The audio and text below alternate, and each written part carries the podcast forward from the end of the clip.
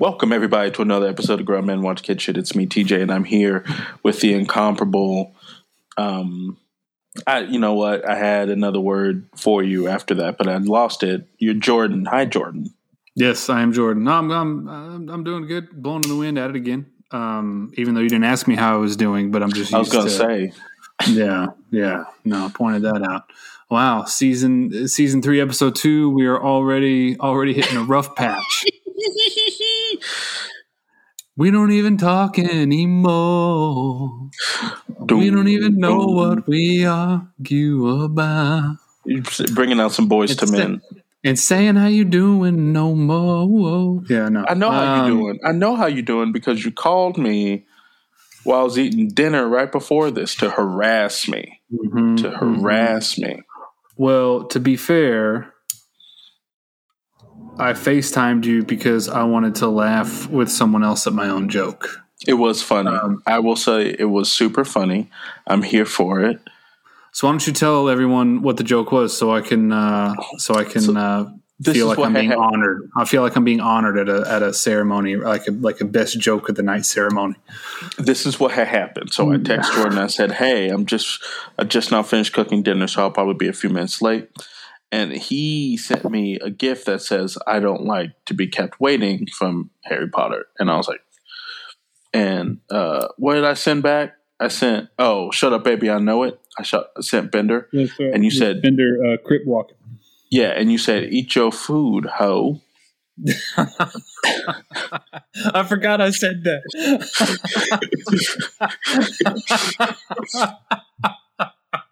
I did say that, didn't I? You did. You told me, and I quote, "Eat your food, comma, hoe." To which I responded very kindly, "I got to tell you what I made on the cast." You said, "Cup of noodle, question mark. Wait! You weren't that sincere, because usually when I hit you with an "eat your food, hoe," you're like, "Shut up, bitch." You know what I mean? Like, you hit me back. Did you really? Were you that sincere with it? What about me? I'm super proud of what I made. Man, you sure did. You took it on the chin. And I said, what I mean? So I was just like, okay. And I said, "I got to tell you what I made on the cast." You said, "Cup of noodle." And then this is when I get sassy. I said, "Bitch, I'm a chef. LOL." You responded with a gif of Chef Boyardee. And by this time I realized that you're on some other shit, so I said, "Shut up with your Betty Crocker ass." And then you sent me Glovey, the hamburger helper mascot, and you said, "Don't make me slap you, bitch."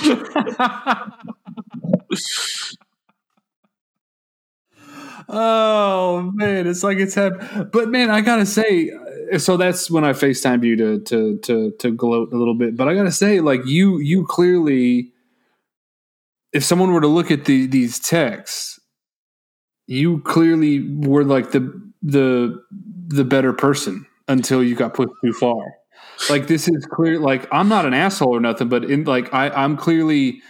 I don't believe – I believe that, like, people can be, like, assholes in certain situations. Doesn't mean you're, like, an asshole, like, all the time. I was clearly the asshole in this situation, you know.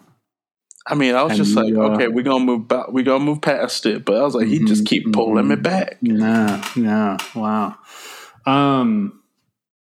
Yeah. That was a great exchange. So what did you make though? Because when I did FaceTime you to gloat about my hamburger helper joke, you had just got done with dinner. Taylor had already eaten, had already finished or whatever. Mm-hmm, mm-hmm. You were like gnawing on the bowl like a goddamn. I was not gnawing on the bowl. You are so. It must have been. Dramatic. It must have been so good. It was really good, but I wasn't gnawing on the bowl. Your wear like that. So this, okay, first off, again, not gnawing on the bowl. So we have started going to the Asian markets around us, right? There's actually quite a few. There's quite a few. Mm-hmm. And one of the goals that we want to do is like make our own ramen, but to make your own ramen and like your own, like authentic ramen and stuff like that takes five ever, right? Cause you gotta make the broth and it's like a 12-hour process. Like you make ramen broth to store, to have for like a couple months, right? You don't just make it for dinner. It's a process. Right. Right. And so we've been finding things to like make ramen that feels and tastes authentic and without like all the time. So what I did was took some ground pork, hear me out, took some ground pork, browned that in the skillet. And then I whipped together some, like a quick little mixture with some soy sauce, honey, ginger, chili oil, and some chicken stock. Right. And then after the meat was browned, I drained that off and I put that in there. Right. So that way it thickens around the meat and that seasons the pork. And then we, instead of using instant Machan or Top Ramen sort of noodle packets, we go and we get the authentic dry noodles from the Asian market that are like individually wrapped for help for servings and stuff like that. And then you throw that in the pot, right? And then you get this tofu soup broth with red chili oil and some chili paste and some bok choy and these spicy like mushrooms, and you put that in the bottom of your bowl, boil your noodles, pour this water on top of that, so that way you make like a slurry, put in the pork, and then put the man. If I listen, Jordan, shit, sorry. And I'm not just saying that to be like funny. Like mm-hmm. This shit right here, so good. And like we've been trying stuff. We've been doing the hot oil ramen. We've been all this other stuff. But this right here was delicioso. And like just enough heat to, where, it starts to pull the stuff out of your sinuses, but you're not dying. Right. It was great. But have you tried cup of noodle though? Yeah. Okay. You know what? You know what I'm not gonna do today. You know what I'm not gonna do today. No, man. That sounds really cool. And see, ramen is the thing I've never really like experimented with. Have you had authentic ramen? Yeah. Shit. There's a place Kim and I would go to every once in a blue moon. I can't remember what it was called. It was early on in our relationship. And at that point I was like, take me anywhere. I don't care where the fuck we're going. So yeah, I don't remember, but yeah, authentic ramen is good. I also like, pho. The pho is so good. Taylor had never had pho until about 2.5 months ago, yeah. But I am convinced that pho is like a medicine. It will cure your life. Like that used to be my hangover food in San Antonio. There was this place called Fa Jalong, and I used to go there and get pho and feel re-energized. See, Menudo was my hangover cure. My dad got me turned on to Menudo at an early age. Menudo is delicious. Yeah, I always wanted to open up a pho restaurant and call it the Pho King.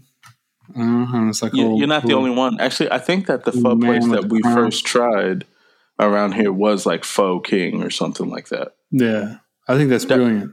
Did I tell you how I want to make a store full of fake things, like imitation leather and like stuff? You know what I want to call it? Pho real. But does it mean? Imitation leather couches. People looking for that stuff. Yeah, but pho. Would it be like faux, like when something like FAUX is real? Mm-hmm. All right. So this week we watched Ron's Gone Wrong. That joke gone wrong. That's what gone wrong in this motherfucker. No, it's brilliant. Yeah, no, we You know it's good. I think you and I swap. Okay, who's going to be the corny one in this 5 minutes of the conversation? We watched corny. I live corny. I was trying to make a joke with that. That's why I paused. I was trying to I gotta live. I'm in the maze. I'm so mad at you. I'm so mad at you. Yeah, no, we watched Ron's Gone Wrong, which is on everything right now, bro. Like it's on Disney Plus. That's how we watched it. But I know it's on almost everything else. Is it really? I think so, dude. It's on. Fuck what? If it's on Hulu, that makes sense because Disney owns Hulu.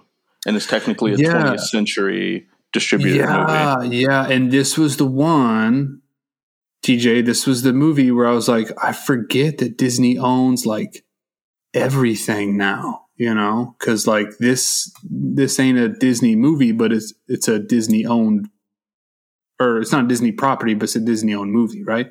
Does this count as a Disney movie? I mean, there were things in there that I think that they could only do because of Disney, but... Right. Yeah. I don't know. So the two places that I've seen it are Disney Plus and HBO Max, which are the two streaming services that we're frequenting the most right now. It's on HBO Max? Really? Yeah. Yeah. Listeners, write in. Where else have you seen Ron's Gone Wrong? Which is essentially, it's like the town bicycle of streaming services right now. Because everybody gets a ride, TJ. I got the joke. It's just okay, good. I don't. Good.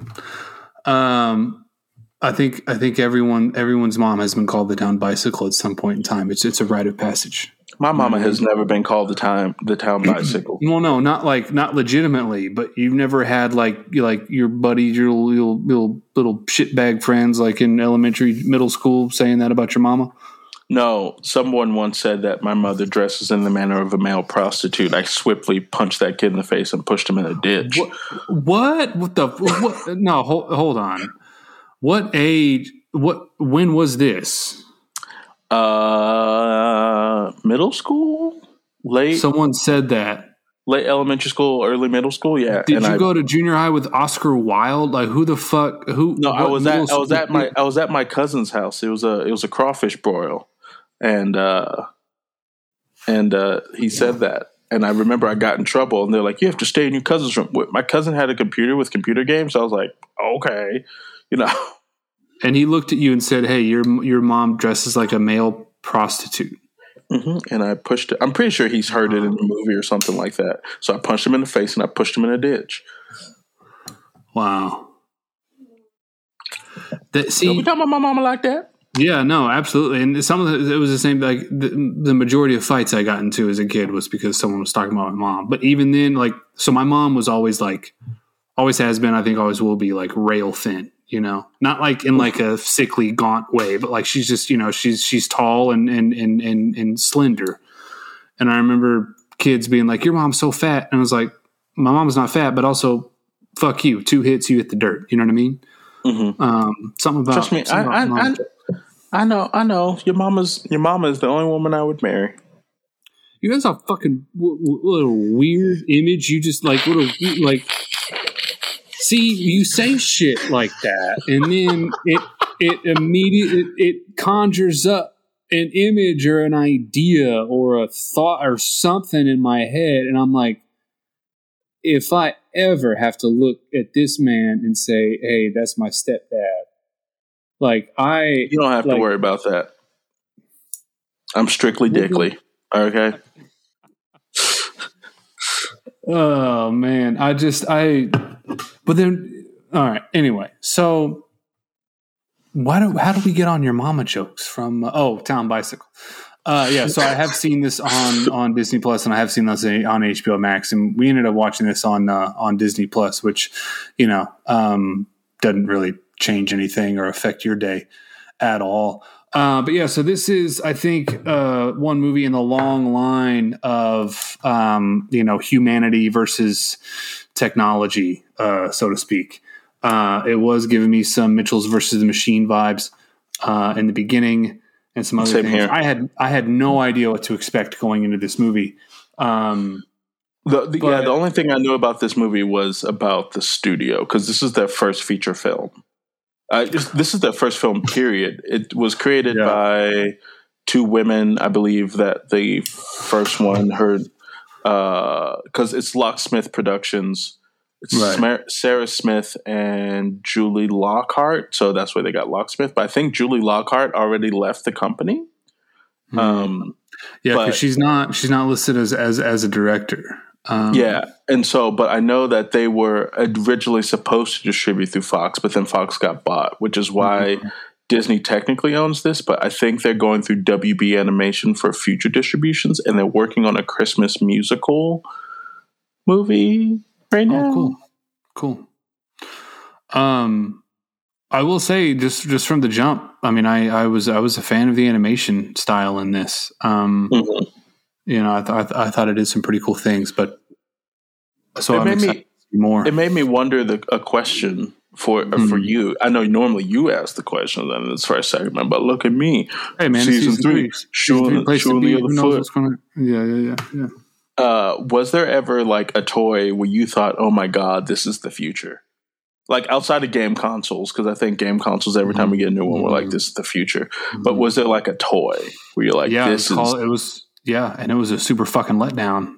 It was called Arcadia, and it was basically a light gun projector. I had to have it. I fucking had to. The commercial got me. I haven't thought about this in a minute, and then you asking that question, you're bringing up all kinds of bad memories. Look at you fucking with my emotions again. It's just another Sunday. But it was this the commercial I remember was this duck. This duck was like, Arcadia, like you can do all this shit, and like it would project shit on the wall, and you got to shoot it with the gun. You know what I mean? Okay. Like that's what it was. It was kind of like Duck Hunt, but it was projected everywhere. And like they had me, bro. They had my little ass. I was like, you know, this is the future. Like this is gonna. It was like a little gray projector, but in the commercial, it made it look like it was gonna do all kinds of different types of games, and you can interact with them. But every single game that thing played was, hey, shoot this shit on the wall. Okay. Right? Hey, shoot this shit on the wall. Different shape shit, basically. Yeah, it was the same thing, just different shape. There was ducks, there was centipedes, but when a centipede, you're like, hey, you're a space ranger or whatever the fuck. But it was the same fucking thing. Seriously, listeners, y'all look this up, Arcadia, or maybe you got had like I did, and you know all about it. The thing was fucking loud. I remember my parents when I finally got it one year for Christmas. My parents were like, "This thing's fucking loud, bro," and they put like duct tape over the speaker. You know, you had to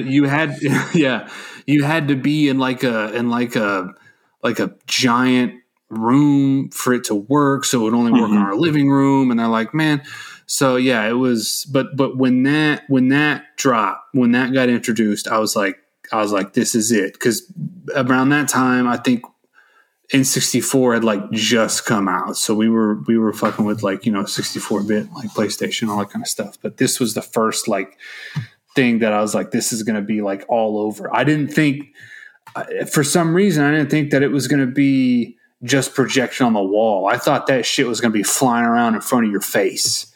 You know what I mean? And like you had to like, and I was like, oh no, these are just the intro games. You know, like it's going to get better. It's going to get better as time goes on. It's going to get, you know, the games are going to change, but they never did. And that thing tanked. I think I only fucked with that thing after I got it for like a couple months at most. And then like, it was gone, dude. It was gone. But yeah, that's the thing that got me. Arcadia. That's what it was called. I'm sorry. Arcadia got you. What about you? I'm sad for you. There was a couple things. I wish I hadn't said like not a console, because the Virtual Boy, I had one of them Johns, and I was like, this is it. But realistically, so I couldn't have a dog growing up. My mom wouldn't let me have a dog. She just wouldn't. It's fine, whatever. And so I was looking for any excuse to like have something that was dog-like. Like I was the person Neopets was made for. So there was this robot dog, and I was like, this is it. This is the thing. Jordan, I got this. I got this tiny ass dog that couldn't walk, really, fell over all the time. Its ears like moved and it made like three different sounds, and that is how it indicated what it was quote unquote feeling. And when I tell you I talked a very, very strong game to my friends, like I'm getting this robot dog, it's gonna be legit. Like I saw, you know how it is when you talk up a toy, you know you're gonna get. Right. And I did the thing that kids try to do when they get something that they want but doesn't live up to the hype. You try to tell yourself this is good for all these reasons, right? Look, but it can still do that. That lasted for maybe a week, and then once I let the batteries die, I was like, all right, that's fine, whatever. I was convinced. I was like, this is going to be it. This is going to be the way that I get to have the experience of owning a dog. And the messed up thing is, and I know my mama listened to the podcast, and I'll say it again, mother, the messed up thing is both of my sisters, they had dogs. They both had dogs. And then they didn't take care of their dogs. And so my mom gave the dogs to my uncle, and then both of the dogs ran away. And so I was like, can I have a dog? She was like, no. Can I have a cat? No. Can I have a fish? No. My sister had fish. I can have a fish. Can I have a turtle? No. I can't have nothing. And now she has the audacity, the fortitude to sit here and call my dog her grandpuppy. Nah, she ain't yours. She's mine. She is mine. She is mine. Yeah, man, I never fucked with the robot pets. I mean, we had like Tamagotchis and Giga Pets and all that. Well, then you did fuck with the robot pets if you had a Tamagotchi or a Digimon or a Giga Pet. No, I mean, yeah, I mean, I guess, and it's the same thing. Like, I mean, I'm gonna back up your mom on the fish. Like, who wants a fucking fish, bro? Like fish. I just wanted some. I was the only boy. I was lonely. I was the baby. I just wanted something that I could be like, this is mine, right? And my sister, she was the middle child, and she was going through that sometimes middle child narcissistic sort of like, what about me phase? Taylor's a middle child, and he just told her, he's like, yeah, okay, yeah, I'm a middle child too, and I don't know how to. I don't know if I ever went. Well, granted, my older sister was in and out, so I was technically the older, but technically the middle, but figuratively the older one. Yeah, I mean, but yeah, that's a different situation. I mean, my older sister, she lived with us. I mean, she went away to college, she came back when she got pregnant with twins. So, like, yeah, when I say that, there was like a minute that we were like a minute. You know what I mean? And then it became about the twins. So I understand why my sister was the way, but that didn't mean I wasn't like, man, can I have something for me? No. I remember going over to people's houses who had like a lot of siblings, and I'd be like, the Seventh Heaven theme would always play in my head. Seventh Heaven. Yeah. It's like, man, happy faces. Yeah, like how do you fuck around with all these people in this house? You know? Like, how do you get anything done? Like, I just, you don't. You get nothing done. But yeah, I mean, I kind of equate Tamagotchis with fish, right? Where it's like they're cool for a second, like you're all hype about them, like the day you get them. But me, bro, like the virtual pet thing, I was like, this fucking sucks. Like I remember that little motherfucker waking me up, like, hey man, I shit. You got to waking up and cleaning. Seriously, like I forgot about that until just now. Waking up and cleaning that little motherfucker's shit off of the screen. You remember that? You had to scoop his shit. I remember scooping the Tamagotchi shit. It's like, this is fucking stupid. I will tell you this. And then I got to go out in the backyard and do it for real. You know? Because when I got old enough to hold a shovel. Yeah, but I think maybe that's why I didn't really give a shit about them, because I was like, I do this for real. Like, why am I trying to do this on a little screen? Well, see, the thing is, I will say that once I got a cat, me scooping shit felt like, oh, I've had practice. Now look at this. Look at this. Original Digivice. 25th anniversary, my bad. 25th anniversary Digivice. Man, you've shown me some nerdy things in our time together. This is Taylor's. This is full. Although, full disclosure, they're coming out with these new Digivice watches, and Taylor, get Taylor on, because I know he's get Taylor on real quick. You're being requested. You're being summoned. Actually, I only have one question. Well, I got two questions. He said he has two questions. I got two questions for you. First one. Who do you think you are being born in December? No, I'm just kidding. No. The real question I have. Real question. Do you still play with that thing? No, the batteries died. It was honestly kind of a relief. Okay. Like, okay. It would go off like every 10 minutes, like demanding attention. I'm like, just die. Like, just get out of my life. So are you going to put more batteries in it and like play with it and see what happens? No. Okay. I think it's just nice to have around. Okay. For conversations like this. Was this planned? Yeah. You planned this, didn't you? I kind of wanted it for a keychain. And then once it died, I'm like, this can stay dead. No, this wasn't planned. Jordan, when is the last time we planned anything for this podcast? Shit. Touche. All right. All right. Thanks, Taylor. Sure. See? All right. Yeah. I just...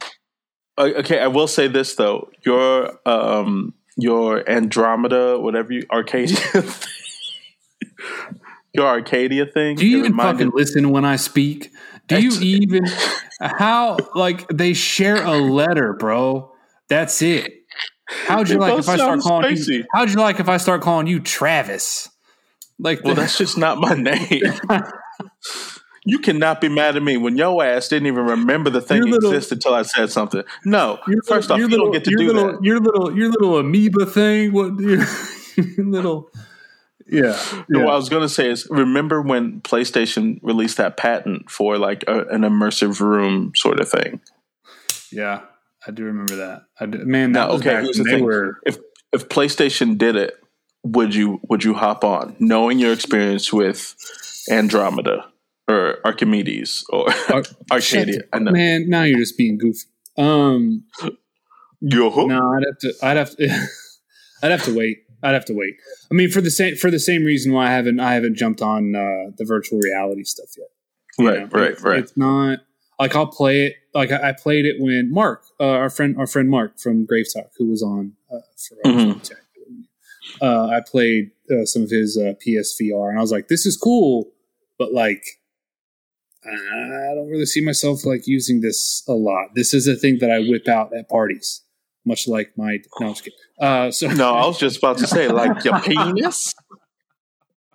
You whip the VR out like your penis, but yeah, no, I don't know. I honestly think, TJ, I see it. I see what's happening on the in the virtual space, and I see myself potentially kind of like not fading away, but like stopping where I'm at, you know. I mean, shit, I told you, I don't even have. I deleted all of my social media apps from my phone. I have them still, so I'm not one of those like I'm not even on Facebook, but I just don't have them on my phone anymore. I have TikTok because I like looking at funny videos, But yeah, I don't know, man. And it's something that this movie kind of made me think about. It's like, I think technology is great for so many things, but it's also terrible for so many things. Oh, 100%. So. And one thing I will say is that there's like this weird sort of thing, especially happening with the VR space and the augmented reality and stuff like that, where I do have concern. I see potential, but I also see concerns, right? Like Snapchat, for instance. Snapchat during the pandemic was like, how do we get visual artists to still be able to show their art to people, right? So they created these city filters where you scan something through your Snapchat filter in the city, and like this three-dimensional representation of this thing that they made comes out, like, because people aren't going to art galleries and stuff like that stuff is dope, right? Same thing with virtual reality theater, or the way that theater can be augmented with virtual reality or augmented reality and stuff like that. I think all that stuff is dope. And then even like for me, so I thought about getting an Oculus this past Christmas, and to tell you the truth, I wasn't going to. The thing that stopped me from getting it was the fact that I realized I was just going to buy this $300 thing so that way I could work out, right? Because I don't like gyms. I still like they still have like coaches and stuff like that, which I think all that stuff is cool.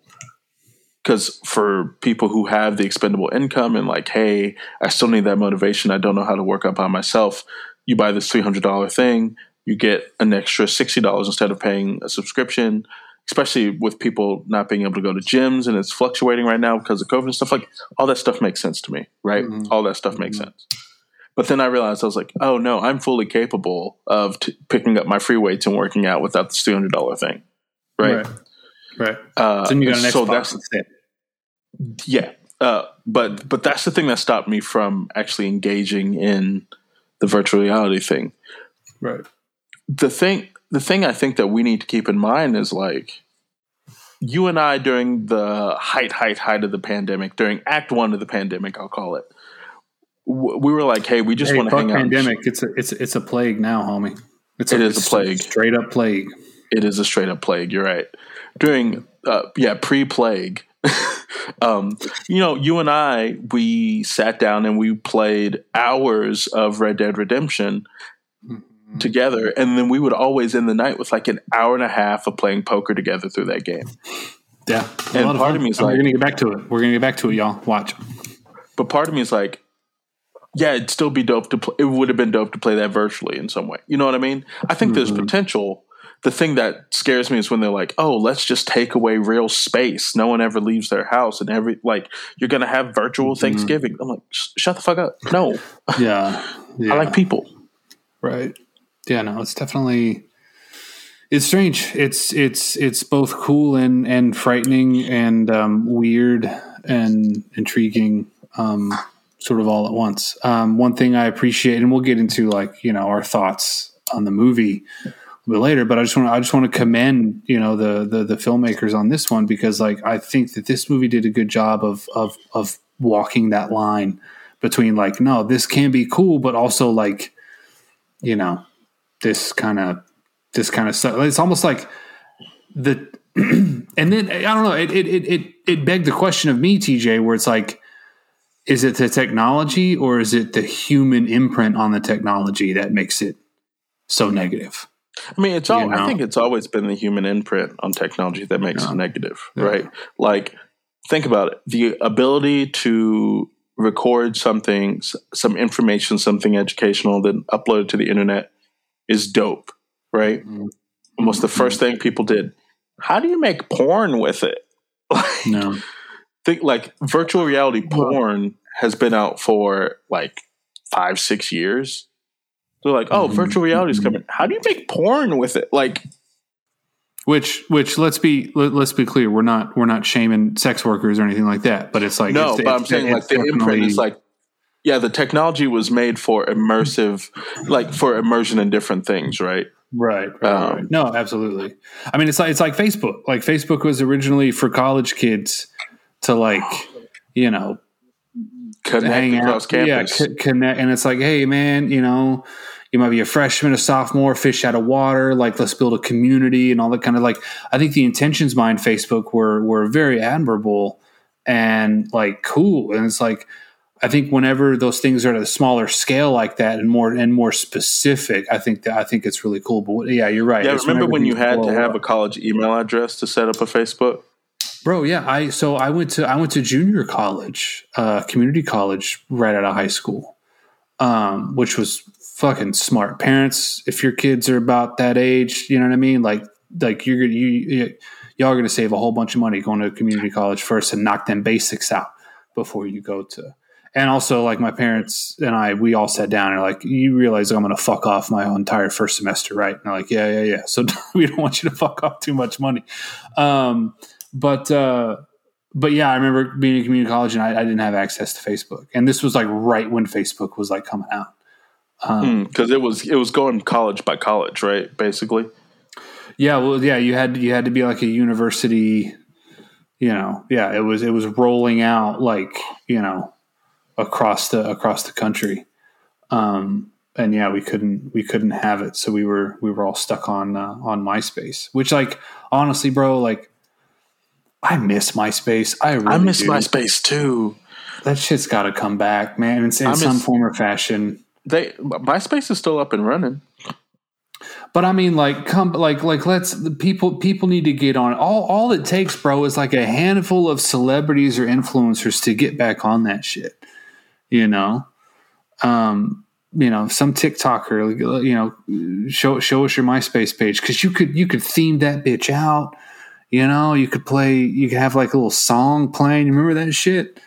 Mm-hmm. You channel, what's my MySpace background going to be? What's my, you know? And now with all these high school kids learning coding, could you imagine? Like everyone has like their little bitty web page, little bitty website. I don't know. I think that's so cool. Jord, I hate to tell you this, MySpace ain't never coming back. It's dead culturally, if not. Also, I can't believe the website's still up. That's amazing. I think Justin Timberlake owns it. So yeah, that's your fun fact of trivia to kick off this segment. MySpace is dead. Tell your friends. TJ, drop my beat.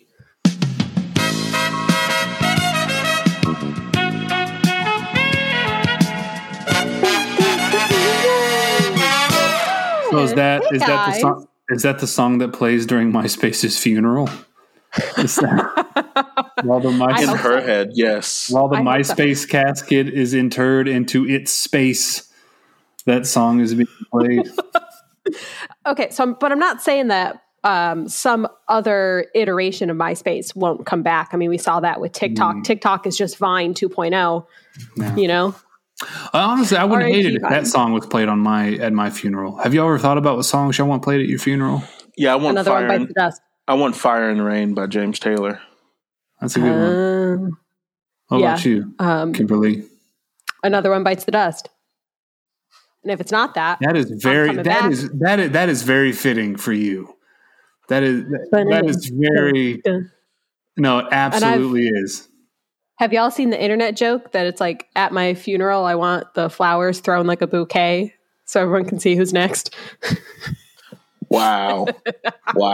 Let's get to this trivia, because this shit's getting morbid. I have a really quick fun fact. As I was reading things about this movie, one of the internet things I was reading said, at around 1735, the B-bot emits a sound of a 56K dial-up modem, the device people used in the past to connect to the internet. And I just really loved that was like a fun fact about this movie. Like, we didn't know what that noise he was making was. Kids wouldn't. Kids would have no idea. It's not the kids reading these databases, though. These trivia facts aren't for the kids. True. Anyway. Very, very true. Jord. Yes. For 100 points. Jack Dylan Grazer voices Barney in this. We've done other films on this podcast where he plays a lead role. How many? A, 4, B, 3, or C, 2? For real? Yeah. I started this off at the top. I don't even know who Jack Dylan Grazer is. I'm more so saying... A. Yeah, he's a little kid from It. I'm more so saying, like, I can't believe that he's been on this podcast. Well, he hasn't. I know you're listening, though, Jackie boy. Jack Dylan. It's spelled like Dylan. I'm going to say 3. Dylan, B3. 2. This and Luca. Oh, okay. Yes. There's an error on Barney's friend board. What is it? A, color is spelled C-O-L-O-U-R. B, it doesn't list that Barney has allergies. Or C, it lists the wrong day as his birthday because earlier versions of the film had his birthday during a different part of the year. I'm going to say C. A. Color is spelled C-O-L-O-U-R because the animation studio is English. But that's not an error then. But this movie, he's not an English kid. He would not spell it that way. Yeah, you spell color like that over here. We're shipping you back. Wow. That's not an error. I had a substitute teacher come in second grade and write favorite on the board. He was British. We laughed his ass all the way back home. I think that is cultural. No, wait. Here's the thing, Kim. I'm going to throw a wrench in this. Oh, who's to say his Russian grandma didn't teach him how to write? I don't think that's how you do it in Russian, though. Yeah. You don't know, like, she knew English very well. Were they Russian? Because she definitely talks about Russia, but their last name seems very Polish. Oh, she was Polish. But it's not to say that they're not a Polish family from Russia, Yeah, I always thought they are Polish. I always thought if your last name was Ski, ended in Ski, you're Polish. No, they are Polish. They say that she's Polish, but the thing is, like, who's to say that they didn't learn English from, like, they would have learned European English? I'll take the loss, but I'm just saying I don't agree. But I'm not the one who wrote that it was an error. But I just found that information on the internet, and it makes sense because he's a California kid. He's the California kid. I'm genuinely curious. Like, is that how they would spell color in English over in Eastern Europe? We may never know. You know, actually, I have a friend who is a native Russian speaker. I could ask her. Ask her. I haven't talked to her in a while. It'll be a weird reach out, but I could try. Although we know she's listening, so if she could, type in. It's right in. Yeah. Jord. Yes. Push back. Push back. Push back the release date of the film. How many times was the release date for this film pushed? A, 2, B, 3, or C, 4? I'm going to say 2. 3. Y'all, my goodness. By the way, the C-O-L-O-R is the spelling only used in the United States. So I'm just going to throw that out there. He was born and raised here. It doesn't matter when he was. Wait, so his mom died when what? He was 2? 2. So who taught him how to – if his dad was working all the time, his grandma probably taught him how to read. But I will say my mom taught me stuff before school, and how to spell color was not one of those things. It was like, here's letters. And you wouldn't learn how to spell color until, like, kindergarten, first grade. So he would have learned that in school.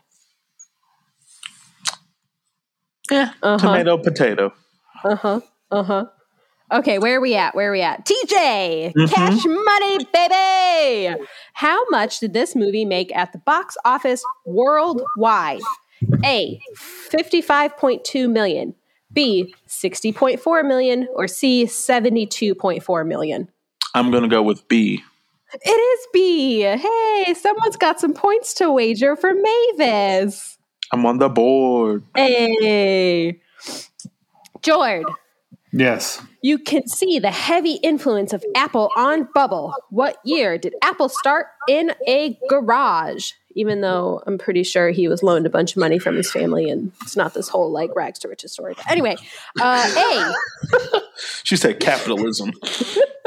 A, 1772. B, no, I'm sorry. 1772. I want to go with that. They've been pulling the strings for fucking ever, man. They provided the paper for the Declaration, goddammit. When I was writing this, I wrote that as 1777. And my brain was like, no, I didn't mean 1977. 1972, B, 1976, or C, 1980. That would be 1976. It is 1976. Definitely not 1772. Oh, anyway, TJ. Mm-hmm. For 300 points, George, that last one was 300 points. You know, I bet the elevator pitch for this movie and Mitchell's versus the Machine sound pretty similar. Both movies even have the queen, Olivia Colman. But before she decided to be an actor, what career did Olivia Colman consider enough to, like, enroll in school for it? A, nurse, B, vet, or C, teacher? I'm going to say... See, now I want to say B, but it got me thinking, like, when you're taking the test and you don't want to bubble in the same answer too many times. But but vet seems like the thing. Mm-hmm. Okay. Is that your final answer? Yes, it's my final answer. Don't do that to me. C, teacher. Oh, okay. Okay, so after that, we've got... Jordan at 300, TJ at 200, still anybody's game. What would you like to wager for all the medicine? How does the math work out where I can still win? If you wager... If you get it right and TJ gets it wrong. Well, Jordan, if I bet at all, you'd have to wager 150. Mm-hmm, mm-hmm. I'm wagering first. Yes. Or did you say TJ's wagering first? I'm gonna go ahead and wager. I'm gonna wager 200. Okay. TJ. I will also wager 200. Okay. I have to type it in so that, because I'll forget. Like, I literally, like, George, you said 200, and then I was like, TJ, and I was going to type it in, and my brain immediately forgot what you said. So thank you, TJ, for saying I'll also wager 200. Anyway, whew, buckle up, guys. Okay, wait, before I start this, for the answers, I will need you both to type your answer in the chat. But do not send until I say hit send. Okay. Very technologically advanced. IMDb lists two movies this is similar to because of specific plot points of an outcast boy befriending an unusual second main character, along with some other specific similarities. What are the two movies listed on IMDb that fall into this category? Go. Can you ask the question again? IMDb lists two movies that are similar to this because of specific plot points of an outcast boy befriending an unusual second main character, along with other specifics. So it's not like just that. George, don't send your answers yet. Type them, don't send. Oh, gotcha. Okay. My goodness. This is confusing. All right, well, you're welcome. Just type. I'm looking for two movies that IMDb lists as similar to this movie because of those reasons. I got mine.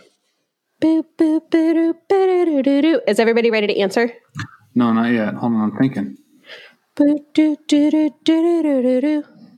we need, like, we probably can't play the actual Jeopardy music because copyright. Okay, hit send in 3, 2, 1. Okay. So the answers are yes, E.T. So you each get half. The other one is Child's Play. Child's Play? Specifically, what? Child's Play 2019. No, he didn't befriend that thing. He befriended Chucky, and then Chucky is an AI, and much like Ron, where he downloads himself to make the other B-bots. I almost said B-boys. Whatever. More like him, Chucky also downloads himself to make the other Chuckies like him. It was crazy. Anyway, so it's Chucky and E.T. So you both get half credit for that. Let me type this into my... So we each get 100 points. Yes. Which brings our final scores to Jord at 400, TJ at 300. Close, but Jord is our winner. Ooh, hit me with that hi-hat. Oh, yeah. That fucking... Hey, man.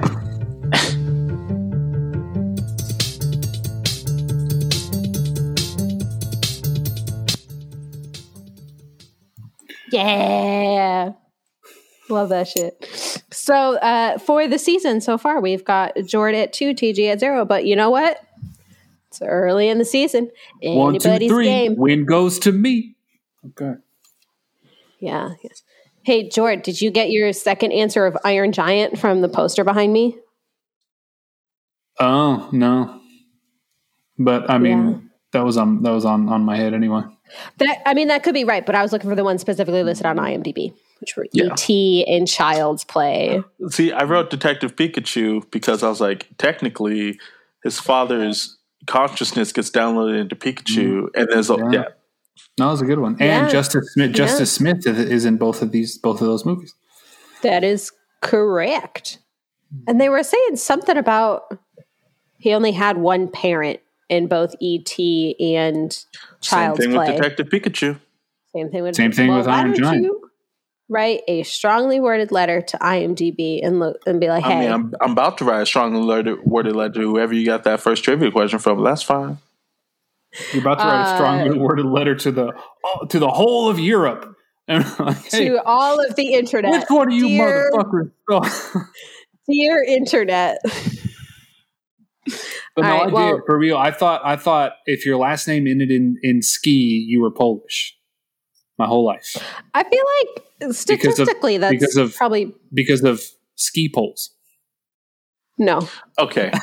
Kim, I think I'm gonna let you go so that way. Play this Polak out. Come on.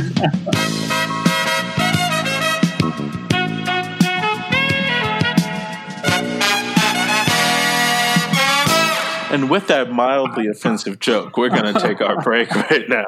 Hey, what did poll this? You know, it's what they're called. If it ends with ski, you must be Polish because of ski poles. But also, like, it's they're white people. I don't know. Is it? Am I really offending a? Is no, this you're fine. I mean, I can't tell you if it's offensive. I'm not Polish. All I can say is, if you're white, as a Polish person. I didn't pop off, y'all. But as a Polish person, I'll give you a pass because I love you. Okay, I'm really leaving now. Bye. Yeah, but also, like, if you're white and offended, like, fuck off. Like, I don't know what else to say to that. You know, like, okay, fair enough. And with that, we're gonna take our break. Wherever you are, if you're skiing with poles down a mountain. Sure, grab a cold one. We will be back here to talk all things Ron's Gone Wrong. Yes. All right. Bye. Night. And we're back. Hi, Jordan. Welcome back. Hey, how's it going? It's going good. Since you said I didn't care about you earlier, I have a question for you. How was your trip to the fridge? It was good. I thought a lot about the great country of Poland and how much I love them. But yeah, it was good. You know, I will say, not as dangerous a trip to the fridge as I thought. We have this staircase now, and ever since I fell down the stairs, TJ, I've always been like a little leery around staircases. So every time I go down the stairs, I'm like tiptoeing and shit.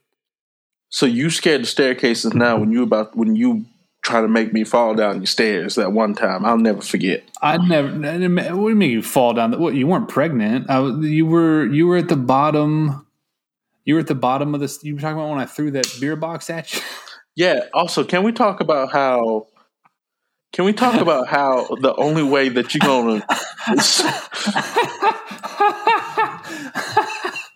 When I threw that empty beer box at you and you thought it was full of beer that time? Yes, that time. Yes. You literally scared me to death. No. Oh, God. That's what you said. Oh, God. What do you got, buddy? I got a Yingling this time because when we're recording right now, there's actually a snowstorm rolling through the old burg. So we stocked up. And when you stock up, you know, you're like, I don't need nothing fancy. What I need is Old Faithful. You know what I mean? Mm-hmm. So we got Old Faithful here. We got our yin here, doing me good, doing me right. Just all things.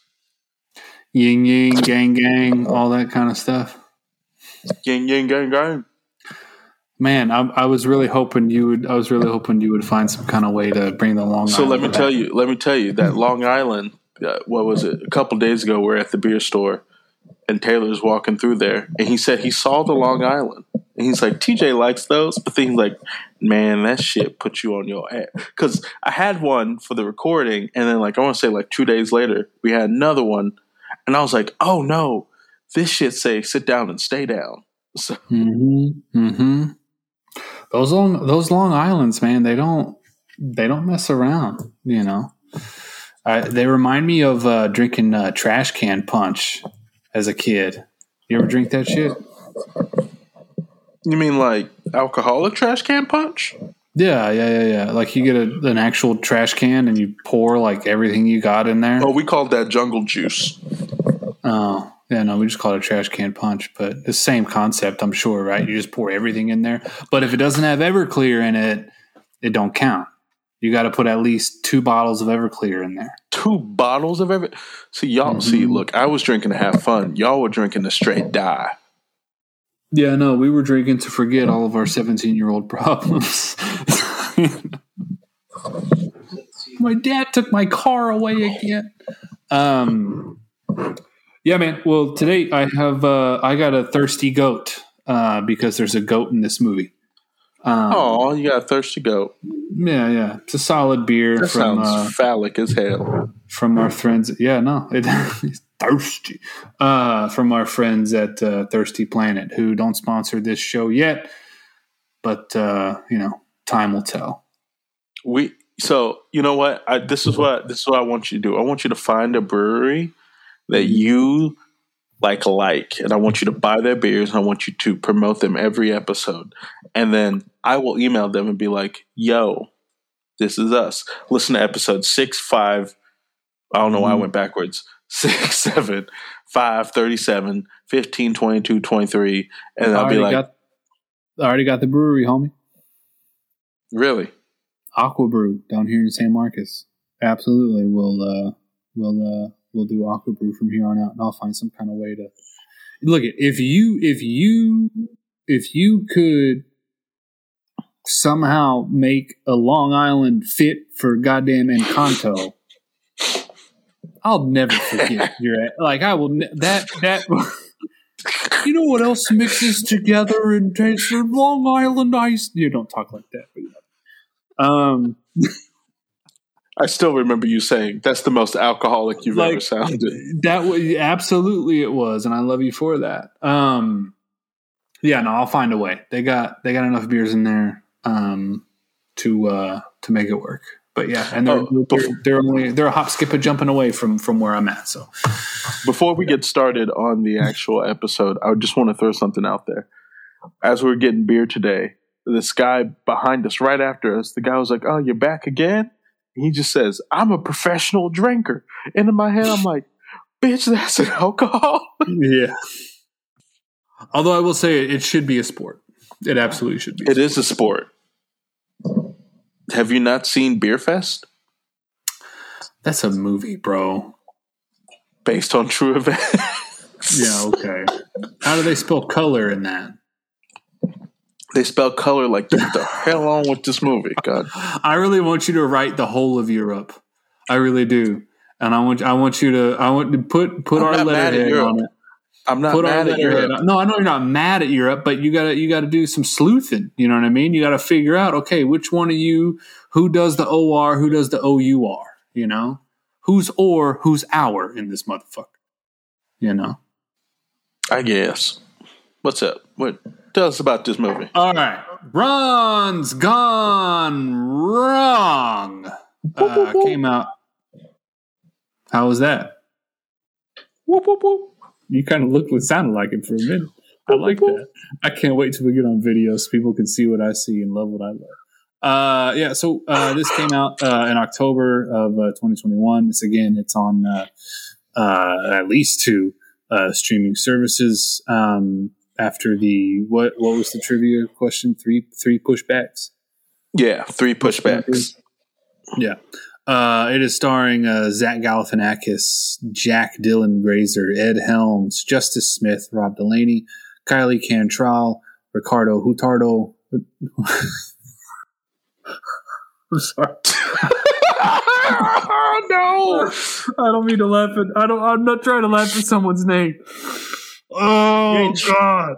You're not trying to laugh at someone's name. You're fully laughing at someone's name. Oh fuck! The fucked up part is that I've read that name so much, and I've never said it out loud until right now.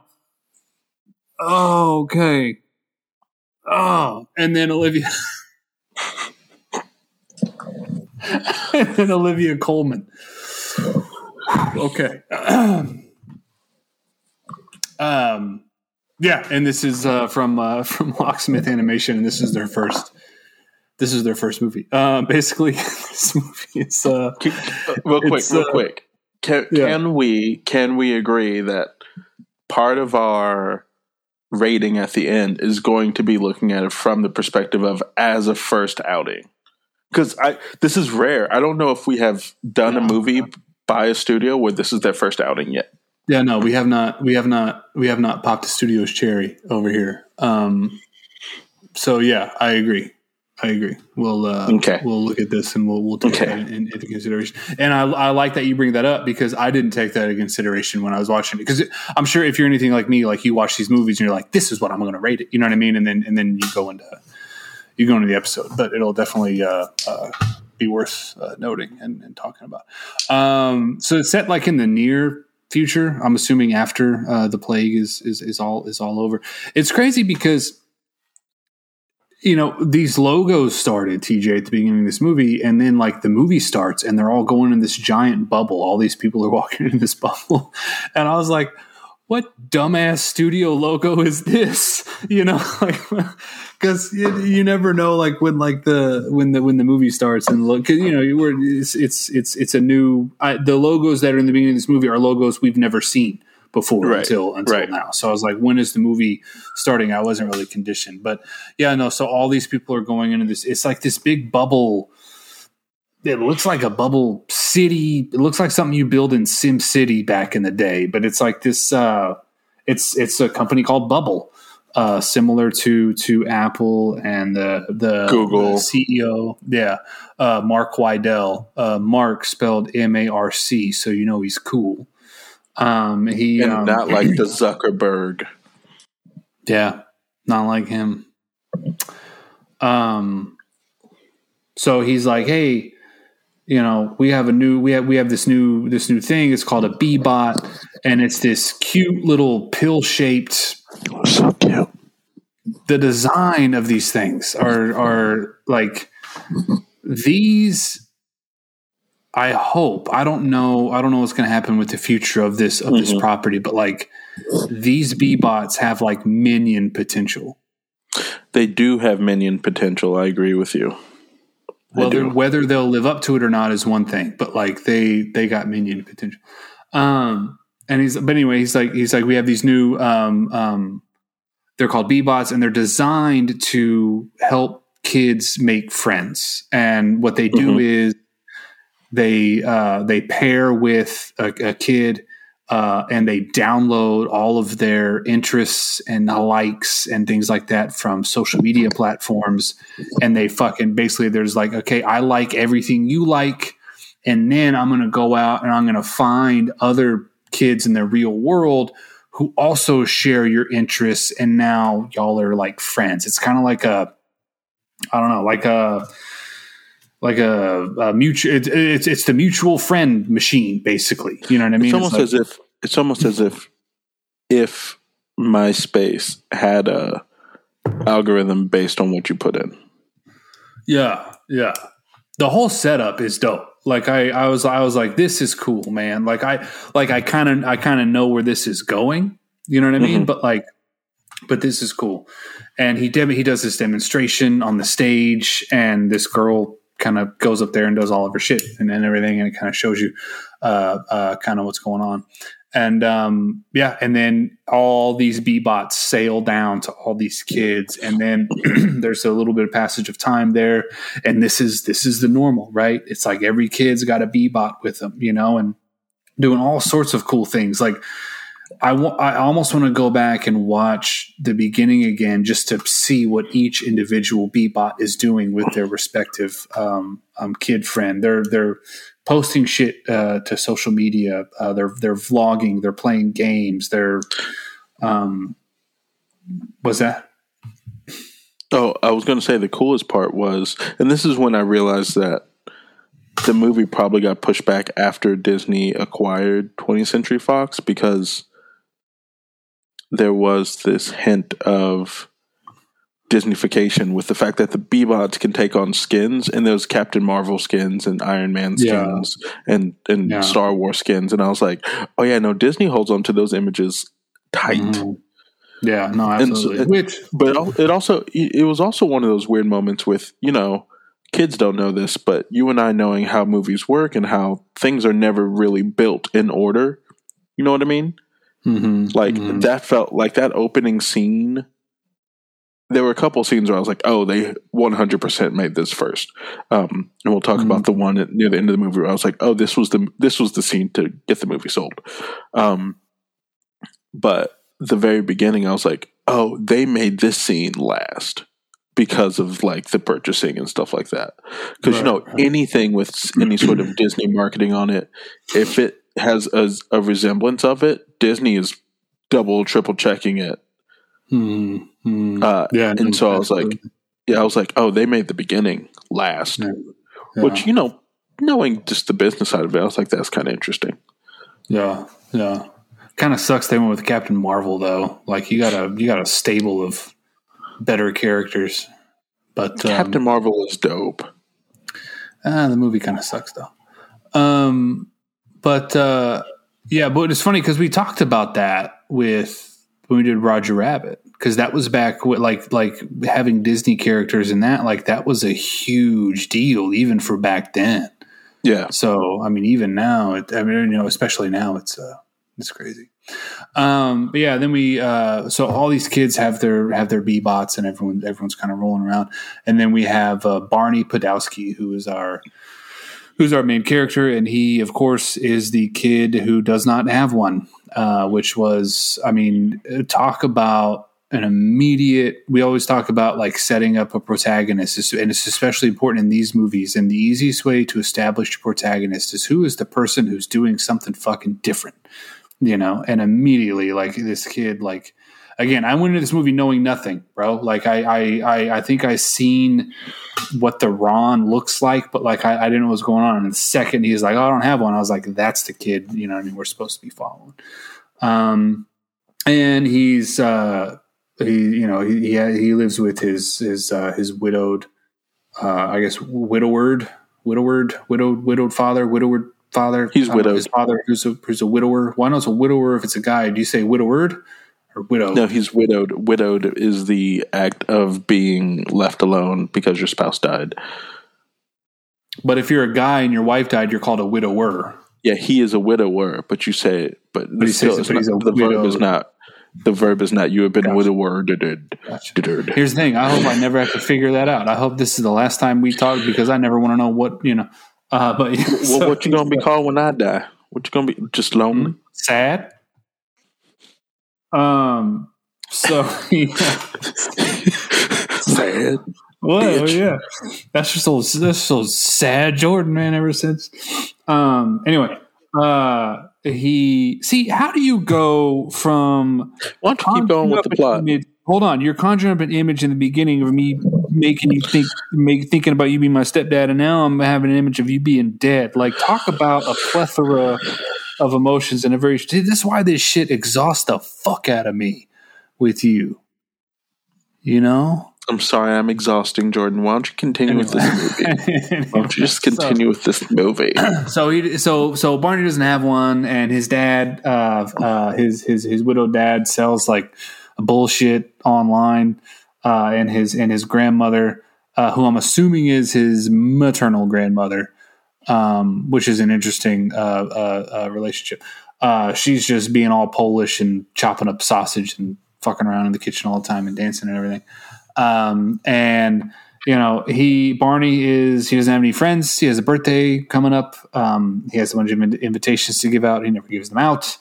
There are some kids that he goes to school with. I know Savannah, and then what's old little shit stain's name, Rich. And they're sort of your typical social media YouTuber, TikToker, whatever, right? Mm-hmm. Like Savannah, like has all these followers, and Rich has all these followers and things, and he has some other friends too. He has another friend, or not another friend, but other people who the movie focuses on. There's that science kid who, like, you know, she doesn't have anyone following her stuff. There's another kid who's really good at video games, and he streams video games a lot. So it does a pretty good job of establishing, like, okay, like these are the social media archetypes that we're dealing with. So I felt the movie was, for lack of a better expression, really plugged in that regard. Wow. I hate that fit. Yeah, no, I did. And so he, Barney doesn't have one, because his dad's either poor or doesn't love him, or maybe both. Who fucking knows?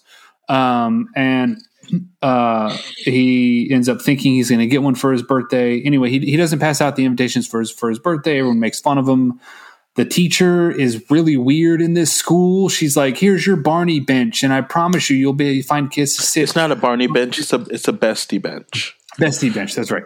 And she's all hugging on him and stuff. And it's like, "Hey, Title IX, back the fuck off," you know. You know, she walks away and she says something about rocks. I can't remember. They start. He likes rocks or liked rocks, something like that. And all the kids start. He likes rocks.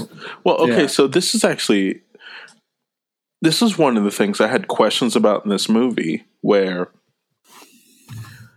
so he doesn't have friends because he doesn't have a B-bot. The thing that I wondered was, how long were B-bots out?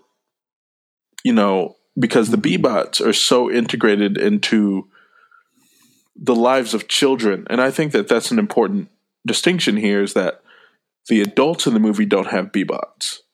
The kids have B-bots, right? And the B-bots started to feel the way that the B-bots were treated in school in this movie felt like how Pokemon cards or something like that were treated when we were in school, right? Where that's a lunch or recess type of thing. You can't have them during class, so there's a special place where you put them, right?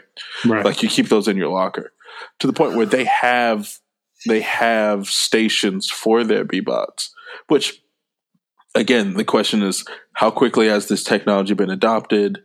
Why is there even just like a straight up charging station for this sort of thing? Like, I just wondered about the time, right? Yeah. And I didn't really catch like a how many years later sort of thing. And I'm kind of glad that the movie didn't have that in there, because like it left us to assume. But I'm thinking it's been like a good while. Like, I'm thinking the opening was like 2007 with the iPhone introduction, and then now, and like the timeline of the actual movie is like the equivalent of like a 2017, 2018 sort of thing. So like 10 years plus is 10 years is where seems like goes. A long time though. But I mean, think about it, bro. For like for institutions to be like fully like B-bot integrated, you know. Well, I will say schools do pivot relatively quickly, and I wouldn't be surprised if Bubble, you know. I mean, bro, there were Bubble helicopters. There was all kinds of Bubble shit everywhere. And you know. And at one point in time, they do say that 100 million kids have B-bots. The only reason I ask is because the fact that like it could only aid the movie to me, like if I had known that the B-bots had been out for 3-4 years, Barney's desire for a B-bot would have amplified, right? Like that tension around like, dad, it's been 4 years now, and this thing that like literally everyone else, you know. at some point in time, it's almost like, you know, the discussion stops being about should we get our kids a phone, and it's more of at what age does that make sense? Yeah, no, that does. Because now throwing his dad into the mix and the fact that he's so adamant on like not having one, he definitely gives this vibe of like, oh, this is a newfangled thing. You ain't gonna buy, you know, no son of mine's gonna buy into that bullshit. But if it was the 10 years, like I'm thinking, Barney's 12 at the beginning of this movie, or when we pick up on him, that would make him 2 at, you know, during the opening scene, and it's like that's kind of just part of his life at this point. Yeah. I don't know.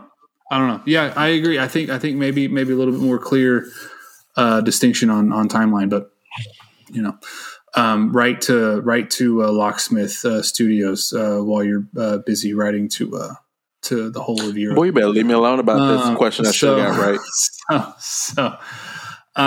Anyway. His dad, he thinks he's going to get a B-bot for his birthday, or hopes he is. He doesn't get one. And he basically tells his dad, you know, he's like, man, you know, I really want this B-bot thing. And his dad sort of sees like how much he wants it. And I guess out of guilt, out of shame, out of pity, he, you know, says like, hey, I'm going to get this kid, this B-bot. And he puts, grandmother in the car. Donka is her name, along with their goat, and they go to the Bubble store to try and get a B-bot. They're not able to get inside, and the lady's like, "Oh, you got to pre-order it. It takes like months."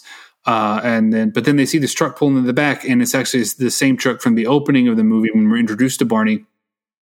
The truck almost like hits him or something, and one of the B-bot things falls out and breaks. And I remember when I saw that scene in the beginning, I was like, that's going to be old boy's B-bot. He's somehow going to get that one. Mm-hmm. Here's the thing. I'm just going to put this out on Front Street.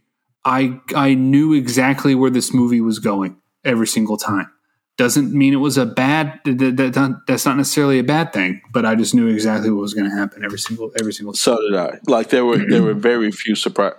I'm not going to say there were very few surprises. Mm-hmm. I do have some qualms near the end, but we'll get there. Yeah. So he ends up seeing that van, and he overhears like, yeah, this one's all fucked up. And he's like, hey, I'll get the fucked up one. You know, a lot like everyone's dad, uncle, grandfather, whatever did. You go buy the fancy shit in a back alley from somewhere. You ever go on a trip with never? I always went with my dad. He'd meet some fucker in like a Walmart parking lot or like under an overpass, and it's like, hey, we're gonna get this Teddy Ruxpin or whatever the fuck. No, I did that as an adult. Like Witcher 3, I totally bought off some dude in the HEB parking lot after class. Yeah. So I mean, yeah, you know all about it. Ends up, you know, Barney wakes up to that busted ass B-bot. And it goes exactly as you would think. And when he touches it, it doesn't open immediately. He taps it a whole bunch and all this. And it finally comes out. And it is voiced by Zach Galifianakis. Zach Galifianakis voicing a busted, glitchy-ass robot is the voice acting performance I didn't think my life needed until now. Zach Galifianakis crushed this. And here's the thing. I didn't know Zach Galifianakis until the end. And I was like, the fuck? Yeah, completely sold it. Like, and it is just, it's funny, it's cute. I mean, Jesus Christ, is it cute? This movie is cute, you know. And I don't want to spoil all the jokes, because like that I think for me watching it was a big part of the humor. It's like I didn't know these jokes. There's one joke that we watched the movie yesterday, and it's been in my head all day. It pooped me. Yeah. We'll get to that. So basically, what's going on is, and everyone who's paying attention has already caught up. You basically have a B-bot that is not programmed, or who's malfunctioning. He's not programmed the same way, and also we have a kid who doesn't have access to all the social media shit that the other kids have. So it's like, you know, how do they relate? The B-bot has his like basic like factory settings to go off of. No updates, not connected to the Bubble network, none of that shit. And so Barney tries to make it work with this defective B-bot. It's just not working out. And he's like, you know what, man, like, you're supposed to be my best friend. I don't, what does he say? He's like, I don't choose you is what he says. He's like, you choose your friends and I don't choose you. Yeah. And he's like, so I'm going to take you back to the Bubble store and I'm going to exchange you for a new one, for a better one, I think is what he says. And on the way to the Bubble store, they encounter Rich and his shitbag friends who are kind of the bullies in Barney's life right now. And throughout after a series of events, Ron, the robot, ends up whooping the shit out of these kids. And Barney is having a great time, and you can tell he's so conflicted. He's like, I'm having fun, but like, don't do this. But also this is super fun. And it was this scene, TJ, where I was like the theme and what the movie was trying to get at totally fucking clicked. It's like all of these B-bots, the working quote unquote B-bots, are just it's all the marketed. It's like they're not real friends. They're made to be that way. Yeah, they're mirrors for you, basically. Yeah. Here we have like Ron and Barney who are connecting on this thing that really a B-bot should not be doing. And I was like, okay, like this is where I was like, I'm here for it. Like I get it, you know. And the movie didn't do anything. It didn't introduce any new thematic material, at least for me, that I caught on. So I was able to completely wrap my head around that very simple sort of thematic element and that very simple relationship there. So I really like that, because a lot of times I think these movies, they introduce things and they keep introducing things, and it just gets convoluted and crazy. So this ends up, you know, getting the attention from the law, and a cop comes, and then Ron accidentally does something with the cop. Bubble people get involved. Basically, this is a PR nightmare, right? Because then it goes back to Mark and Andrew, who is the COO, not the CEO, but Andrew's like the nefarious type. And he's like, if this gets out, we're fucking done. You know what I mean? So we got to find this defective ass B-bot and crush him, you know? So they eventually find him. Take him back to the facility. Of course, they end up escaping, Ron getting crushed, and then they end up going back home. But Barney is keeping Ron concealed from his parents from his dad and grandma. And I'm taking him to school. And of course, all of the B-bots that are at school end up downloading Ron's programming or whatever, to where they can like do things like that they shouldn't be doing. And a B-bot riot breaks out. And I'm going to say this scene in the school where all these B-bot, like, this was fucking dope. Like, I thought this was really, really cool. It was a technical marvel. And talking about you pose something at the beginning, looking at it from this studio's first movie, having all of these, the way that these B-bots are designed, and having them turn into, you know, like a giant monkey and then like a giant fucking monster thing, and still retain, right? Like I was like, those the way that the B-bots look. Yeah. I was like, this is fucking cool. What did you think? It reminded me of when we think about was it Abominable? That had the Yeti scene, that we're like, there's a couple movies where we watched like, oh, look at the studio show off their prowess just because they can, right? And this is the first time that I felt like this was the first time in a while, especially with a studio that's not DreamWorks or Pixar or something like that, where I'm like, cool, they are demonstrating the use of the technology and the skill of their animators and backing it up with story and comedy and in a concise sequence, because a lot of times these things could be like, look at how long, you know what I mean? Like, it was a highly skilled and beautiful and technical animation while still keeping keeping tension and keeping stakes, right? Which I think is often, a lot of times you're like, look at this beautiful veranda. And you're like, okay, mm-hmm. but what does it mean for the story, right? Right. So right. I really like this moment too. Mm-hmm. And I like the fact that it just motivated all the action that happens after this. Yeah, yeah. Yeah, no, I mean, I agree. I mean, in terms of motivating action and sort of raising stakes, I loved how the stakes were raised, sure, but everything was still self-contained in this for like, as far as like these types of movies go, it was a pretty intimate film. You know what I mean? It was, the camera wasn't that big. It wasn't a globe-trotting adventure. You know what I mean? It was all like, you know, restricted to these, you know, handful of locations, and everything sort of stayed within those confines, which I thought was really cool.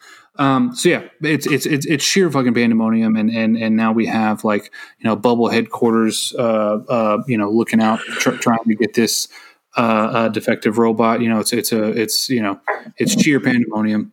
You know, Barney, ends up getting suspended from school, and he tells Ron like, hey, fuck you, you know?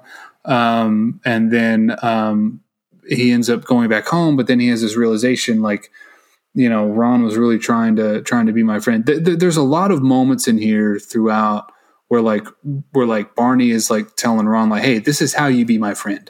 And they do those post-its on the wall with the strings and stuff like that. And like those things, it keeps going back to that visual motif, TJ, where it's like, you know, it keeps changing. It's like, hey, you know, like what I like. And then it's like, no, like what you like. You know, stuff like that. And all these, they keep adjusting them and keep changing them. And I was like, this is really cool. I hope this comes back in some sort of big bad way. And it does, you know, like narratively, like this movie's really, really tight. Like it knew every single thing.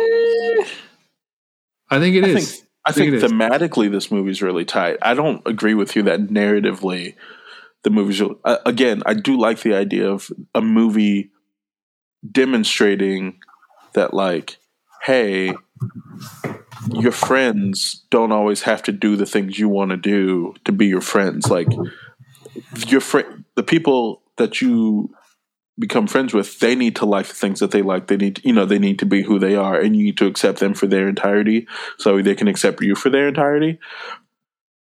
Those messages were clean. I think that this movie had two, if not three endings. I felt the last 20 minutes of this movie were superfluous and unnecessary. Mm-hmm. I mean, I don't necessarily know if I dig like where the movie went, but I will say, like, and what I'm getting at with you know, it being really tight narratively, this movie didn't introduce anything that didn't have some sort of impact on the story. Introducing, I can't think of anything, bro. I mean, maybe you say something that I forgot. I actively thought that, okay, so the relationship between Barney and those friends, who they only talk about two of the friends, and then magically there's four people there, right? Like, you know, because they have that flashback from his birthday party. I understand that flashback, but what I'm saying is, those kids' emotional moment, especially in the hospital, felt completely unearned for me. And then they have it's like that hospital scene was supposed to be an epiphany for them, right? Where they realized this is how we actually connect. And that's where I was like, okay, cool. This is what this is, right? But then in the last 20 minutes, when they have those four screens of them, like those kids are still splintered. And they're still like they have a moment where they say these four people have seen the light through Ron and Barney's relationship, and they even have a conversation about like, why are we the way that we are when we used to be friends and all this other stuff. And then the very next time we see them, they revert back to what they were doing, and that's when I was like, something about this doesn't add up.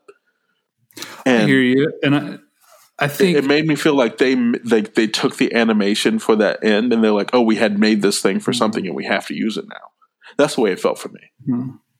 No, I hear you. And that's absolutely valid. I mean, for me personally, I liked how real the movie kept it, because there's, but let's get to the moment that you're talking about with the plot, and then we'll get there. So Barney ends up realizing that Ron was just trying to be his friend. He ends up running away with Ron because he's like, there's nothing else we can do. Ends up going in the woods. No one can find him. We have Savannah, Rich, and the other two, who I will say I wish the other two did get a little bit more development. Like I either needed more of them or I didn't need them at all. It was fine with just Savannah and Rich. I agree, and that's why I was like, you're stretching me, right? And they're like, hey man, like we need to go find him. Like, you know, remember I can't remember the all the words from the exchange that Savannah. Remember his birthday? Had. He's our friend. That's right. And they end up going out there, and we have a dad looking for him with Donka and stuff like that. Everyone's looking for Barney and Ron, albeit maybe for different reasons.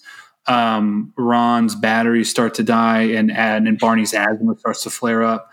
And then Ron and no one can find him. And then they just see in the tree line, like a red light, and Ron is, dead battery carrying Barney back. And then Mark ends up, throughout this whole movie, Mark was fired from Bubble after the whole incident at the beginning. But then after this, they end up breaking into, or is that before? Mark is fired at the hospital. Mark is fired at the hospital because he goes. Yeah, that's right. Yeah. So I'm coming. And then they end up. He's like, "Hey, man, I fixed your unit for you." And then it's like the fake Ron, right? It's not the real Ron. It's like he's acting like all the other B-bots and stuff like that. And then Barney's like, "No, I need my friend back." And he's like, "Well, that's in the cloud, and I'm not allowed to access there." So they concoct, which is also like, oh, y'all don't know what the cloud is because you fully sent that man to a server room. But that's cool. Yeah. This part here, I was like, this is a little. That's what I'm saying. After the hospital, like to me, the movie could have ended with Mark coming saying, "I fixed your B-bot. I realized there's nothing wrong with him. He's perfect the way he is." Yeah. Everyone having their realization. That's why I say, like, this was an ending to me. This was like, and then also would have kept the movie at like 1:35, because this movie's 1:50, pushing 2 hours. I mean, I did like where the movie ended, but yeah, maybe there was a way that they could combine them. I don't know. Anyway, this whole like sneak in to the Bubble, to the cloud, I was like, this is fucking forgettable, like this is stupid. Like, I don't believe this. Like, Mitchell's versus the Machines did it way better, Olivia Colman was also in that. I wonder if she was like, damn, like which movie am I for? So they end up breaking in there. They end up getting Ron back. And putting Ron's programming back into the unit, but then they have this conversation, and then after seeing, when Barney sees that moment that you're talking about, sort of, and this is where like I liked this. It was a little bit ham-fisted, a little bit on the nose, but I think there are still people in the age range that this movie is targeting, that and maybe beyond that seeing how lonely and isolated all these people were, despite the image they project on social media, which is an age-old conversation. I myself would have loved to have seen more than just the 4 other friends in this segment. You know what I mean? Like, show me everybody who are using these B-bots and who are like not fucking happy right now. Well, see, that's the thing that killed me, is that they had. The 4 friends talk in the hospital about, like, we used to be friends, we should be friends again. They cheer Barney on to go find Ron, and then they revert back to that. I was like, no, you actually already had their moment of change. Yeah. We saw it, right? And it's also, that's the thing that for me, when I talk about, I liked how real the movie kept it, for the most part, because I loved how he's like, y'all aren't my friends. And he's like, but we're not your friends. you know, and it's like, no, keep it there. I don't need to see this grand epiphany from these side characters. Like, keep it. When the movie kept it there, it was believable. It was funny. It was charming. And then when it tried to up that, that's when the ending started to feel a little bit forced. For me, I agree. And this is, yeah. And then we'll talk about what happens with Ron. And then I have 1,000 ways that I could have parsed this, but that's fine. Okay. So Ron's like, hey man, download my programming to all of these B-bots. And then it goes back to the algorithm, air quotes, algorithm. And then Mark's like, oh, the algorithm is, or the fucking programming or whatever is the, like, Ron had that post-it note shit that they were doing. And when it came back to that, I was like, that's fucking dope. Like that's cool, you know? And then fucking putting that into all the other B-bots. And basically what it results in is that there's no more Ron because his programming is basically sacrificed, so to speak. So all these other B-bots could then act like him. Which, like, was cool, but also, like, why did he have to go away? Thank you. This was the point that I had. Ron is a computer program. You've already literally uploaded him to not the cloud, to a goddamn server base. So you tell me on that giant console, there's no Control-C, Control-V, copy-paste. Yeah. This was, TJ, was... And he was on the chip, so... This was the big forced moment that brought this movie down for me, because up until this moment, because I'm hearing you with the gripes and stuff that you brought up, but I was like, I can forgive that. I can forgive that. Like, the movie's trying to play honestly, like, these movies, like they often do, they're trying to play to two different audiences. You know what I mean? And sometimes it results in some pretty muddy scene work. Like, I get that. But, like, this here, I was like, oh no, like you are Nicholas Sparksing trying to force tears from me that just aren't going to happen, because I'm like, this shouldn't be the thing. Like, you know, this isn't fucking Last of Us. This isn't like, you know, and also every single thing up to this point, like, was introduced in a smart way and then came back to fruition. This element was completely out of left field. I agree with you 100%. Plus the fact that at the end of the movie, after Ron makes the sacrifice, everyone else still has their B-bot. He does not have his B-bot. Yeah. But I'm like, oh, so if all the B-bots are then acting like Ron, and let's also keep in mind the humanitarian side of this whole entire thing. Mark should have been like, yo, we copied your algorithm that you taught your B-bot. Mm-hmm. Here's your own fucking B-bot. You literally saved my company. No. Like, but you what? That's when I was like, I don't understand this shit. So basically, all the B-bots now have Ron's programming, and then Barney still doesn't have a B-bot, as you pointed out. But then everyone's all friends, everything's fine, and then the camera pans up to this giant bubble thing, and it smiles like Ron did, and it's like the movie ends, and I'm like so proof that Ron is there, he's capable of narratively and story wise, like, yeah, it didn't make any sense, but also, like, selfishly, I was like, I want more Ron. Like, Ron shouldn't be dead. Like, they could do more with this character and with this relationship. And now, or not dead. So, but you know what I mean? Like, why did they have to do that? And then I got to thinking, like, this is, you know, these movies need to stop trying to make us fucking cry. Like, there's so many times we watch these movies and it's like, here's an emotional moment. And it's like, I'm not feeling it. I absolutely know when it's forced. This movie was cute and fun, and that's all it needed to be. And I think here's the thing though.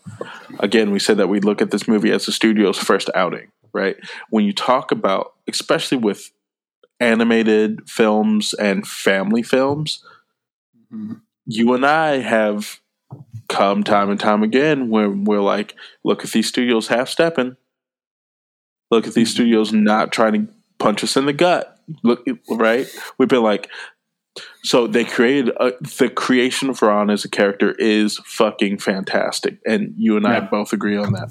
And I think that they're like, cool, let's not hedge our bets on what they effectively did. Was the thing that I think that a lot of family studios kind of need to do is like, they did not allow the opportunity for the idea of like a where's the wrong goes wrong too, right? Mm-hmm. And if they do make it happen, it's going to be a great surprise and all that other good stuff. But I think that they were like, we have to show up and show out, because the thing that makes Locksmith Studios special is that they are the only, I repeat, the only studio in the UK using 3D animation to make family films. So they're like, cool, how do we make, you know what I mean? How do we make this specific for, like, where's our stamp? And they felt like they had to come out swinging. And here's the thing. To me, they would have come out swinging if Ron had almost sacrificed his life for Barney. He was not going to come back. And then he's there with Barney when he wakes up in the hospital. Mm-hmm. I was like, cool. The movie's like, the message is clear.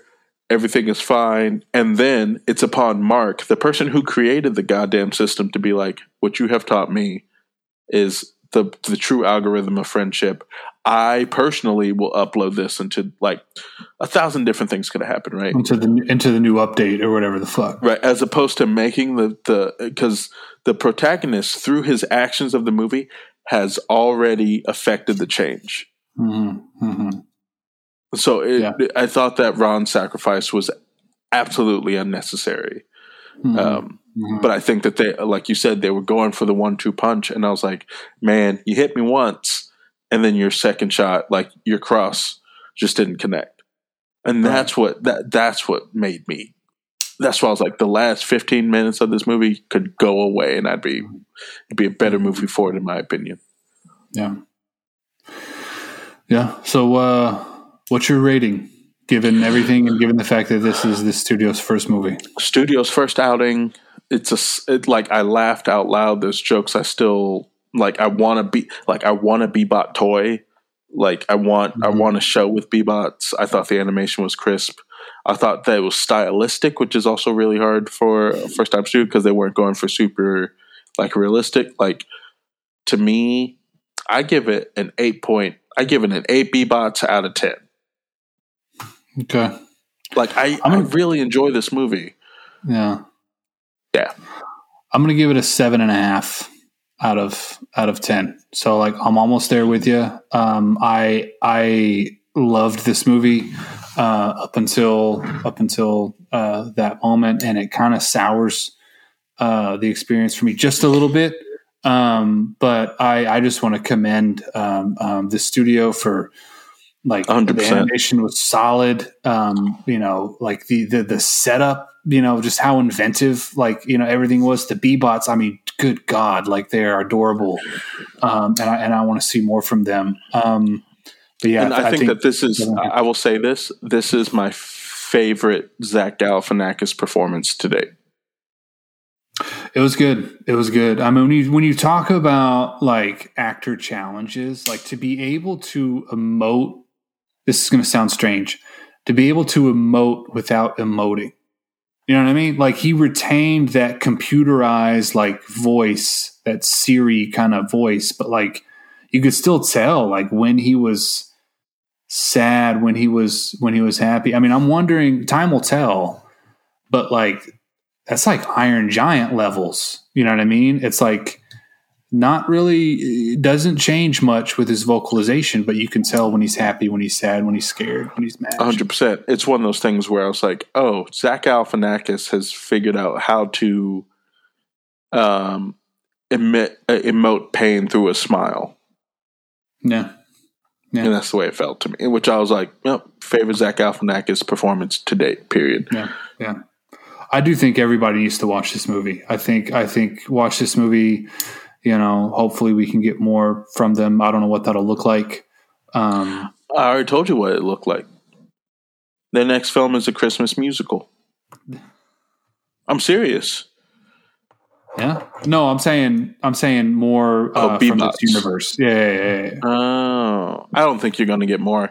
I would actually ask that they don't. I hope that they don't. Plus, I don't think they will since the first. No. I don't want anything. The fact that like they're still trying to figure out how to make Ice Age work. The fact that there's another Despicable Me's movie coming up, like I'm like, stop. Okay. Well, yeah, and you know, speaking of the Iron Giant, you know, comparisons. I mean, you know, Iron Giant absolutely does not need a sequel, nor should it ever have one. And I guess maybe this one, you know, I want to see what this. I want to see all the ideas the studio has, and not make them the B-bot studio, right? As Illumination is the Minion studio. Mm-hmm. Okay. Cool. Well, that's Ron's Gone Wrong.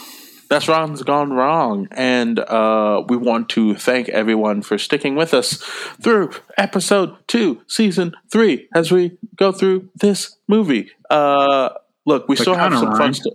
It did kind of rhyme. We still have some fun things on the horizon. If you haven't noticed by now, you might notice that our logo has a little added thing. As we go through branding Moon Street more actively, we're starting to slap our logos on everything. This is a new logo, brand spanking new. That's on the bottom of the image. You're going to hopefully see that logo and more places, indicating that it's a Moon Street Media production. But, you know, the only reason that we could grow is because of individuals like you. So please, wherever you listen to podcasts, please make sure to rate us. 5 stars, great. 4 stars, excellent. 3 stars or below. Please understand that we will take your personality, plug it into a computer, not so that way it can be spread across the metaverse, but that way it can disappear forever. If you want to get in touch with us, you know how to hit us up on all the social media. Email us at grownmenwks@gmail.com. If you have absolutely anything to say, leave us a voicemail by hitting leave a voicemail in the comment section.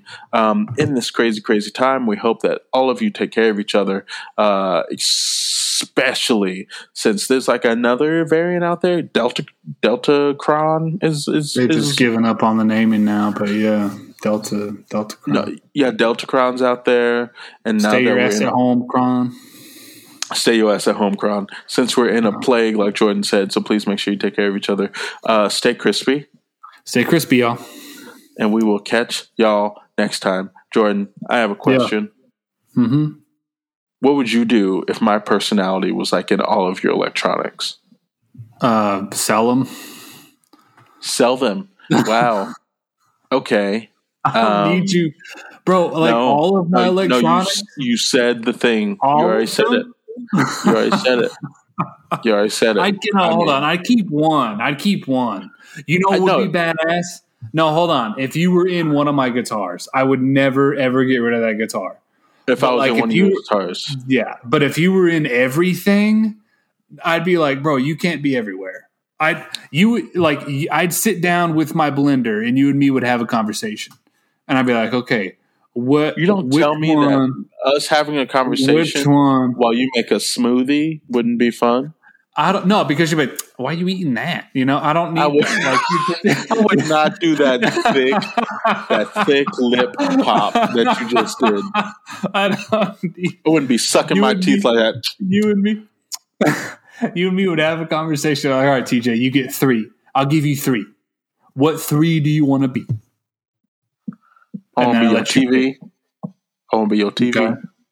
Okay. I'll be your guitar. Okay. For sure. But you know what else? This is going to sound weird. Huh.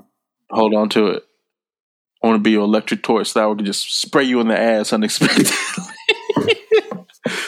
Just be your bidet. Bitch, gotcha. So that way every shit is an adventure. See?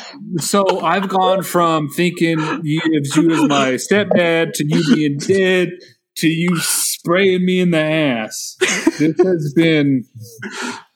This has been one hell of a ride. Hey, don't buddy. Say I don't give you good things. Give you fun. Give you fun. Shut the fuck up, man. He's I give you fun. Is that what you... That's what I said. I give you fun. I don't give a fuck. I don't give a fuck, Keisha. I don't give a. I don't give. Okay.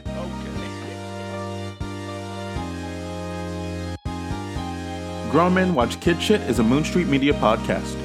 Intro and outro music was created by MPC. Want to find us online? Check out our social media links in the show notes.